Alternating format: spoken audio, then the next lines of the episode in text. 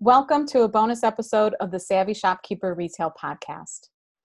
The CARES Act was recently passed in the US, and shopkeepers have so many questions. Um, so I am so grateful that you agreed to record this call with me to help answer some of these questions, Sarah. I really appreciate you being here. I first want to say before um, I start speaking with Sarah, uh, we just need to add a little disclaimer here that this is not tax or legal advice, and you should consult your accountant or attorney or seek assistance from the SBA or your banker for your specific situation. But I really truly hope this helps all of you listening. So I want to start off and um, I want Sarah to introduce herself. So, Sarah, if you can tell me a little bit about yourself and your business, WE Profit Foundry. Okay, sure. Uh, so, my name is Sarah Nemechek, and I'm so happy that you invited me on here today. I am a financial expert and I help women business owners truly understand their businesses and their numbers and then build a relationship with and beyond their money. I just want to say that you've been extremely helpful. Um, you are a coach in Master Shopkeepers, and especially over the past two weeks, you've been really, really helpful and provided a ton of information to all of us. So, again, thank you for being here. Um, let's just move right in. If we can start with some of the portions of the bill that pertain to us personally, what can you tell us? Okay, so the bill has kind of three primary things uh, that I would talk about on a personal level.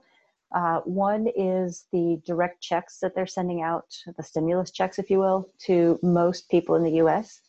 Um, these checks will be based on your most recently filed personal income tax. So if you filed, basically it'll be your 2018 or your 2019, depending on whether you filed yet for 2019. So if you are a single filer, you'll receive a $1,200 check. If you are married filing jointly, you'll receive $2,400. And for each child that you claimed as a dependent on your return, you'll receive an additional $500. Uh, it's been a little bit unclear about exactly when these will get in our hands, but they should be going out via electronic deposit if you have anything on file with the IRS from past tax returns. Um, and otherwise, they will be going out by check. Uh, they could be sometime in the next couple of weeks. They could be over the course of another month or so. And just to clarify, these are not included in your taxable income. So this is kind of like free money in your hand to get you out there using that money in the economy. Another nice provision is that student loan payments are automatically being deferred temporarily with no penalties. Um, you may have already received notice from your loan servicer, and if not, you should be fairly soon. Uh, and you can always reach out and ask them about it as well. And the last piece is that if you do need extra funds, you may qualify to take a penalty free withdrawal or get a relaxed terms on a loan from your retirement account. Uh, there's know, specific details about how that would go down, but if that's something that you are interested in, I would reach out to your specific retirement plan to find out information. Okay, and then on the checks that we would receive personally, there are caps on that for salary, right?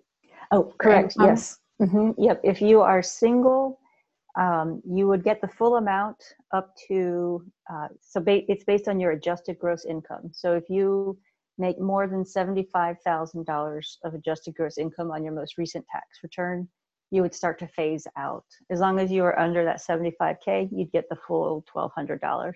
And then for the married filing jointly filers, the, the max is the 150K.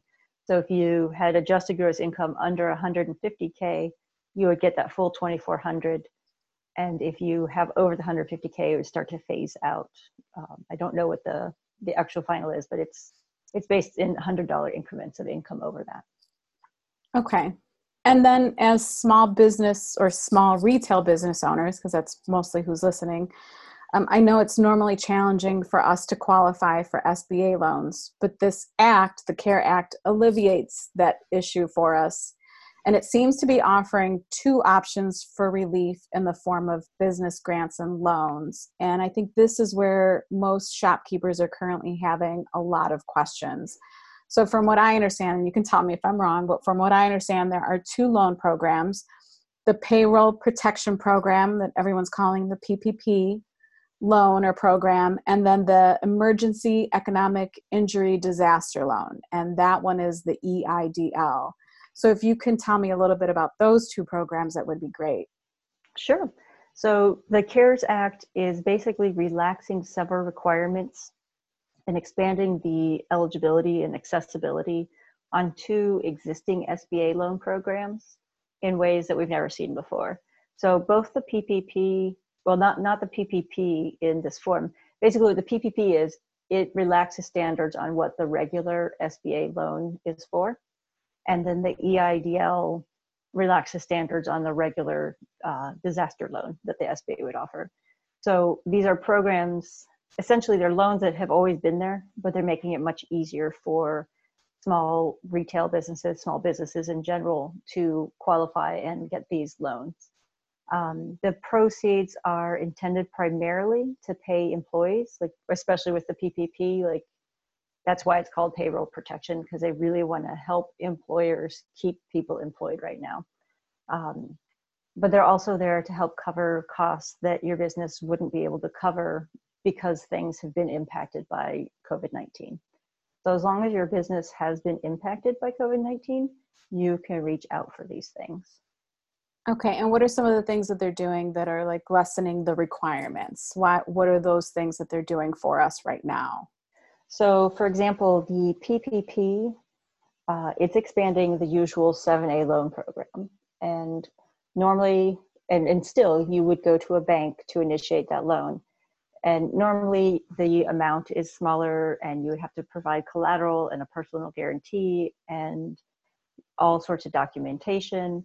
And right now what they're doing is relaxing several of those. And and honestly a lot of businesses like our small retail businesses would not necessarily normally qualify. It may be because um, you know the nature of the business. It could be because of the nature of the entity how we're organized. Um, but they're relaxing those so that you can get in there get an application filed and potentially get approved and start getting funds at a much faster rate than you would under the normal method. And specifically under the PPP, you can apply for two and a half times your average monthly payroll expense over the last 12 months. So you'd look at what you've paid out for the last year, basically, and divide that by 12 to, to get your average monthly. And you can get two and a half times that amount as your loan. Uh, okay. Uh, per, oh, go ahead. Sorry, don't mean to oh, interrupt you. No, that actually leads to my next question is okay. what's the difference between each of these programs and then how does a shopkeeper decide which one to apply for?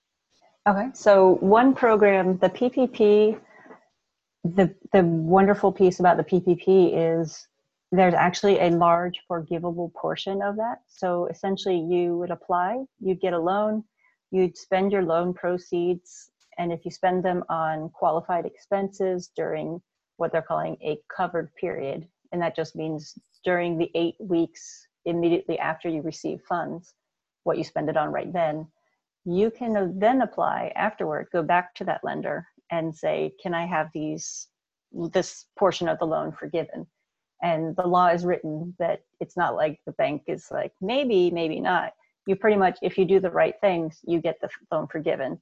And in this case, this forgiven loan is completely tax free to you.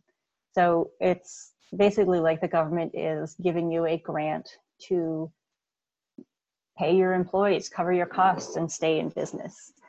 Um, the law actually set it at a 4% interest and 10 year repayment term, but I believe the Treasury has issued guidance for actually implementing this at a much, much lower rate. So you could be getting a loan as low as 0.5% of interest, which is amazing. But I've also seen that the repayment period may be as short as two years. But another perk is after you get your forgiven portion on this PPP loan, the remaining balance, all of your payments, including interest, principal, interest, and any fees, will be deferred for six months all the way up to a year. So basically, you get a loan, you use it for good stuff, you get part of that loan forgiven, and then the rest of the loan, you don't have to make any payments for at least six months. and it's at an incredibly low interest rate. So it's practically just like an interest free loan almost. The other option is what's called the EIDL, and that loan is somewhat similar, um, but the perk or the thing that's fancy that people get excited about with that one is that you can apply right now. Uh, you would you actually apply for the EIDL via the SBA website, whereas the PPP you would apply through a bank that is approved by the SBA for for lending. Um, but with the EIDL, you can apply to receive up to $10,000 within three days of applying. And that is basically being given out as a tax free grant. Um, you know, they're calling it in advance of a loan, but you don't have to actually approve, be approved for that loan. You, you can apply, get up to the 10K, later either turn down the loan opportunity or get denied for the loan even. And you still are basically you get to take that money. It may not be the full 10k um, we haven't actually seen specific guidance yet about how that amount is actually being determined but in the application process you basically check a box and say yes i would like to be considered for up to this 10k so you know, i think this is a really great opportunity um, you know something i've been asked is is this too good to be true and I don't think it is. I, I really think that, you know, this is such an unprecedented time for all businesses basically being told you can't have your doors open. It's it's a business scenario that we really have never experienced. So to try to keep us from totally collapsing, the government has made a really good effort at trying to keep things flowing by getting cash in our hands. Um, and then just as far as like the terms of this loan, the EIDL loan if you do decide to go beyond that 10K, um, you would have a 30 year term, and I believe the interest rate max would be 3.75%. And then you may, this may be your next question, so I'll go ahead and answer this. Um, if you get that 10K advance or up to the 10K, and you also apply for a loan under the PPP, which you can do, um, that 10K would reduce whatever amount gets forgiven under the PPP because you've already kind of been given free money. So they they would just net that against it. But you are totally able to apply for both. Um, there is no problem with doing both. Um, and they don't, um, the only thing would be don't try to claim the same expenses on both. Right. Okay. So just because I think it helps to kind of recap, you covered a lot there. So the EIDL, people would apply online. And mm-hmm. I'll try to include the link for that in the show notes. That's an online application through the SBA. Correct. And then the PPP, you have to apply with a banker, a, a bank that's pre approved to do SBA loans. Correct. And actually, that's another piece of the legislation is that the SBA is expanding who they will work with so that more banks will be able to work with you. So if you have reached out to banks in the past and sought SBA funding, uh, you may have thought, oh, this isn't for me, or I can't be approved for this, I don't qualify. You probably qualify now. So definitely reach out to those banks, check with your local bank. Um, they're they're expanding the availability massively.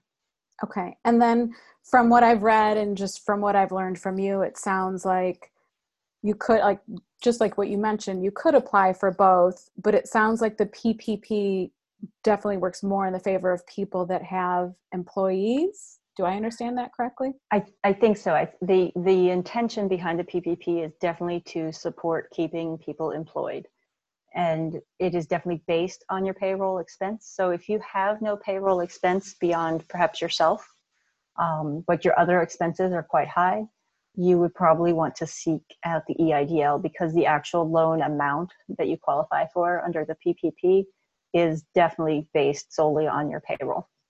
Okay. And then two other things that I just want to clarify. So the mm-hmm. the PPP the term on that I've heard anywhere between 2 and 10 years for the term on the loan portion of it? The yes, so the legislation said a, a term up to 10 years. The actual implementation appears to be at two years. I would check when you apply and confirm that with your banker because what I'm not certain about is is it flexible or have they actually issued? It's definitely two years. Because uh, i've only seen the two years in a couple of places. So i i can't say with certainty as of when we're recording this that it's definitely two years for everyone or if there's something that triggers that.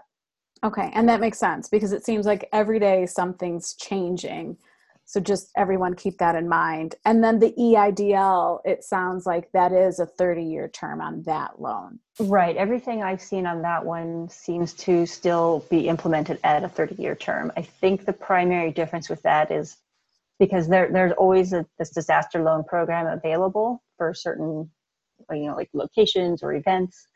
Um, but they're making this massively expanded, mostly to so more people can apply for it get that 10 up to 10k advance. And then i think most of the rest of the terms are fairly similar. Okay. And but either way whether you choose the ppp the eidl or or you choose to apply for both there are no prepayment penalties. Correct. Yep. If like so if, if say you get one of these loans and you spend your money and you get forgiven a portion and then you have you know a remaining balance and you're like you know what? I'm not comfortable having that loan. You know i, I didn't know how much i'd need. Here's what i actually spent. You can just pay back the, the remaining balance and not even have to have a loan and then never make a payment on it um, because you just paid it back up front and because they are deferring things there will be no accrual of interest or anything until later. So you would be okay. Okay so then the next question is, and this is the biggest one because I understand that most small retail business owners do not want to incur any debt unless they have to. Many of us bootstrap our businesses. Um, and I know this isn't the most fun topic to talk about, so bear with us here, but how does the forgiveness portion of these loans work? Like, that's the big question most of us have. How do we know what will be forgiven? So, definitely with both of these loans, getting the funds to start with is going to be fairly low in the paperwork, but you will eventually have to produce all that paperwork. And part of that is to get the forgiveness, one, you're going to have to produce um, proof of how you spent your money. The period of time that matters for getting the loan forgiven is from the date that the loan originates, which means the date you sign it and receive the money from the loan, you will then have eight weeks from that date. That's the portion that they're looking at to see if, you know, is this forgivable? So you'll have eight weeks of potentially forgivable spending. Then you would prove those expenses, go back to your bank with that information. I'm sure there's you know, going to be some interesting paperwork to file with it. And then once that, once the bank says, "Yep, you've you've followed the rules, you've spent your money in the right ways, this is what's getting forgiven," that is tax free. There is no taxable income from that forgiven portion. And then whatever portion is not forgiven will then just convert to becoming a regular loan or stay as a loan, I guess. And then you would have the, the payment terms that were originally part of your loan. Okay. And oh, go ahead. Might, I was to say that might be your question. I'm, I was just thinking um, if you get the um, the up to the 10k under the EIDL, so first, the EIDL loan has no loan forgiveness provisions in it, but what it does have is you can apply now and within three days receive ten thousand or sorry up to ten thousand dollars of a, like a cash advance on a loan. Except that what they've then said is it is a cash advance on a loan, but it's you don't have to repay it, so it's essentially a tax-free grant. Now, if you do receive that, let's say you do get the full 10k, any amount that you receive under the PPP that gets forgiven would be reduced by the 10K. So if you had, you know, say you get a 10K grant from EIDL, then you get a $100,000 loan from PPP, and say $80,000 of that loan is forgivable, you would actually only have 70,000 of it forgivable because you'd have to reduce it by that 10K. Okay. So, just to summarize that, with the PPP, you're essentially going to be able to pay up to eight weeks of expenses for your business once that loan closes. And if you submit the correct or the right documentation, 80% of that will be forgiven. And with the EIDL, you can get up to, and no one knows how this is calculated, but if you apply, you can get up to $10,000 for that advance portion of the loan. And that is a tax free grant, but then there's still the loan that comes with that if you choose to accept the loan. Correct. Okay. And then I just want to point out because this is something that you and I talked about in Master Shopkeepers is that we all have a lot of paperwork as small business owners that we accumulate over the years. And in order to, to apply for a lot of these programs and even state programs or local programs that are coming out, we should all start to collect that documentation now. Our you know past two or three year tax returns our profit and loss statements any kind of financial information that you feel you would most likely need on a loan application we should start to collect and gather all of that now so that we're not overwhelmed when the banker or someone asks us for that correct and if you are planning to apply for the ppp loan i would definitely um, go through your payroll records clearly and if you can run reports to show how much you're paying out each month, what you've paid over the course of the year, um, determining how many employees you have. Those are the kinds of things you'll need to even start the application process. Okay, and I also love that you said like make sure that your bookkeeping is caught up. That's going to be really important. So if you haven't filed your taxes yet for 2019 and that's been extended and most of us probably haven't, just make sure that your bookkeeping is caught up at least through the end of 2019. So I, I, appreciated that you said that because I know it's easy for a lot of us to put that off. So go ahead and get get that stuff done, especially if you have the extra time now. Um, so the next question I want to ask you about, and this one kind of throws people off as well, but now in addition to the two small business programs that they're offering, now there's also an element of unemployment benefits. So can you tell me about that? Sure. So the unemployment benefits may be a little vague still because unemployment is administered by each individual state and the CARES Act is a federal piece of legislation. But essentially, what the federal government is saying is hey, states, we're going to give you money. We want you to expand who is eligible for unemployment in your state, and we want to give you extra money for each of them.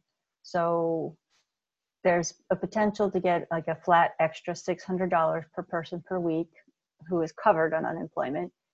They're expanding it, and the states have to choose to accept the federal government's terms. Um, I anticipate most states will say yes and figure out how to accept the money. Uh, from our call this morning and what I've heard so far is that most states don't seem to be um, like if you go to the website and try to file, you can't find your way to file yet. Um, so don't fret. Um, it is on its way. it's just not there yet. Uh, but if you've seen like valid coverage on the news in your state that says that they intend to do it and they have done it or something like we're in ohio and you know our governor has said yes we're going to be expanding the unemployment it's just not there for you to find it and do it yet uh, so don't panic. But um, the expansion for who's eligible is normally self-employed individuals would not be eligible, but now you may actually be eligible. So if you have had to shut down your store and you are either fully unemployed or even in some cases partially unemployed, you may actually be able to file for unemployment. And I believe you can file for unemployment and collect benefits and file for uh, the PPP or EIDL loans, assuming that you are not trying to double dip anything. So you may be able to get unemployment to cover the fact that you aren't able to work, and you may be able to use the loan funds for things like your rent and utilities. Um, I'm not exactly certain how, you know, what the balance on that is, but in theory, you should be able to do both. Okay, so just to clarify again, mm-hmm, sure. um, under the CARES Act, I mean, obviously, your employees, if you've had to close, they are able to collect unemployment. And then under the CARES Act, those employees are getting an additional $600 per week in unemployment. And now, under the CARES Act as well, they're saying if you're self employed or a 1099 subcontractor, depending on your state, you might be able to file for unemployment too under that same act. Correct. That is my understanding. Okay. But of course, we always want to be careful about not, not double dipping. So if you take the PPP, PPP loan, you want to make sure that you're using that if you are, in fact, filing for unemployment. You use the loan then to pay for everything else, not for your salary and not for your employees who are collecting unemployment. Correct. And the other piece that the CARES Act takes care of is um, say that your employees, you did have to terminate them temporarily because of closing the store for COVID. Ordinarily, that kind of event would not qualify them for unemployment because you aren't terminating them for any coverable reason. But under this case, closures for COVID 19 are covered. And it does not penalize you or you know go against your account your unemployment account so normally when your employees or ex-employees file for unemployment it's tracked on your unemployment account but in this case if the unemployment is related to covid-19 that will not impact your your account which is also pretty cool for employers. Yeah that's great because then their rates their unemployment or whatever they pay to unemployment their rates won't go up. This isn't like they're not getting dinged for this. Correct. Yeah it's essentially the federal government stepping in and trying to provide help in every way possible through all the means out there. Okay now the document that you and i reviewed i barely reviewed it. You've looked at it almost in its entirety. There's so much on it but i feel like the uh, one other thing that might affect some of our listeners um, was the was the payroll credits. Can you talk a little bit about that? Sure. So this is an area where i feel like a lot of our smaller retail stores you know it's just one or two people um, and payroll may not be the primary expense but if payroll is a significant portion of your activity um, they've made available two ways to kind of fund as you go instead of applying for a PPP or EIDL grant or loan. Um, so there's a payroll credit. I think it's a relief, it's called, and then there's a payroll tax credit. Um, so you can essentially, now you can only take these credits if you do not take any funds under the PPP or EIDL. So if you go this way, you would defer a portion of your employment taxes, or you can use, and you can also defer a portion of, let's see, how does, basically you're deferring your employment taxes. So the social security tax that you would normally pay on your employees each pay period, you don't have to pay those right now. You would pay them later. So it frees up that cash for you to cover other expenses in your business in the meantime, or okay. to continue at least paying your employees.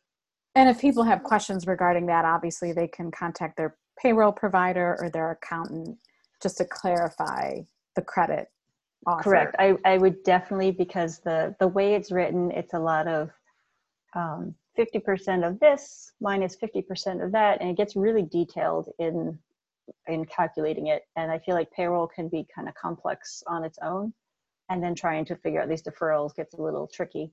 Um, but if you were sitting there trying to decide, should I go with payroll credits or with a loan or grant?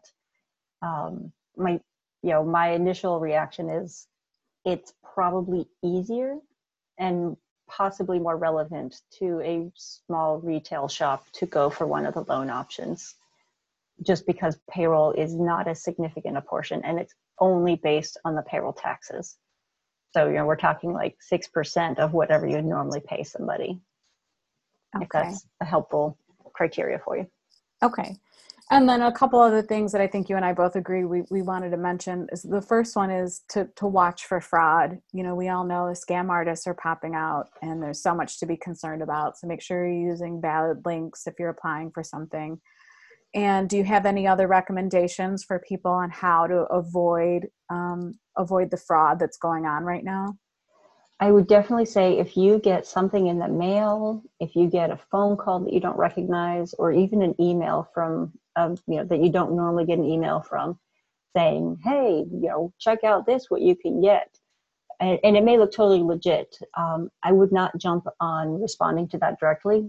Um, in fact, I get a lot of things like, well, just even without COVID stuff, I get all these weird things that I'm like, I know that this is fraud, or someone, they may not be fraud, but it's someone taking advantage of me not knowing something. Um, it could be totally legal for them to do it, but it's not valid. um, but I would just say anything that you receive, double check it against something else. So usually I'll I'll look at that website that they put in there or the link, and I'll see if I can find it through other means. Check, you know, do other places link to the same thing, or you know, call a friend with another business and say, hey, did you get this? Um, but I, I generally and I generally would just say don't respond to somebody seeking you out seek it out yourself is usually what i tell people yeah especially anyone asking for personal information another good uh, sign of a scam is who is the email from? If you look at the email mm-hmm. address of who sent it to you sometimes that's a really clear sign that it's a scam artist. So we just want to make sure we protect our listeners so they know that. And then the other thing that i want to mention and sarah might have more but the one thing that i want to mention is a couple days ago a savvy shopkeepers group member her name is jessica. She owns letter jess and i'll link her in the show notes because i always appreciate people that are really helpful but she formerly worked in the banking industry for 19 years and she's been called back to do some sba loan work just to help with the workload i can't even imagine but she made a good point about you know giving yourself a little bit of grace and giving the bankers a little bit of grace because this is such a crazy time and they are going to be so inundated. And again, even as Sarah and I researched for the class that we taught this morning and this episode, things are changing constantly. And um, I don't want to say terms, but there's just a constant flow of information and updates. So just make sure that you um, are patient and practice patience with the bankers. Um, Sarah, is there anything else that you think we should cover before we go? Um, I guess, yeah, on that, just on the vein of what you just said, I would just reiterate that you know, the legislation was passed on Friday late at night. Um, it is written very openly, it's very vague, so that it can be interpreted and implemented quickly. And that's why there's not necessarily definitive information everywhere because it's trickling down through the agencies that implement these things and they're determining exactly how to actually send it out to everyone and make it actually make sense. Like um, so like you know when you go to these different websites and you're like wait why can't i apply yet? I know this exists it's because i haven't had time to design it and upload it and put it out there for you and if you you know as you're trying to apply for things if things don't make sense or they're glitchy or different things be patient know that it's not because someone's trying to hurt you or keep you from getting something, it's probably just because it was thrown together so fast. So do be patient and know that. I mean, like even the the filing date. I think tomorrow is actually the technical first day to apply for the PPP loans. So, you know, we haven't missed the boat yet by not having taken action yet. So. Yeah, that's a great point because as we're recording this, it's April 2nd, and you can't even apply for a PPP loan until April 3rd and I know in the state of Ohio, for example, they haven't implemented any type of application process for anyone who's self employed or a 1099 contractor. So everything is still really fluid. Um, so that's a, a great point. All right, I, I think that covers the basics. Hopefully, people found this helpful. I really want um, people to know how to find you. So, can you share your website link or where to show where to find you on social media? Sure. Um, so, my you can find me on the web at um, we, W-E, profitfoundry.com. And you can find me on social media at We Profit Foundry. Okay. I'm on, uh, I'm on Instagram and Facebook. Okay, and then one last thing, because I think this is really important and people should join your group. What is your free Facebook group? Oh, okay. So my Facebook group is called Financially Confident Women Entrepreneurs, and it's you know for any woman who owns a business basically, and we just talk about all the concepts around money and getting comfortable with it. All the fun stuff. yep, I'd love to have you there. all right, thank you. Thank you for everything you've done this week. Um, people don't realize behind the scenes, you've put in dozens and dozens of hours of reading and research and clarifying. So I really appreciate it, and I appreciate that you came on to record this episode with me. So if anyone has any questions, you can ask in Savvy Shopkeepers or in Sarah's group. All right, thanks again, Sarah. I appreciate it. Sure, no problem.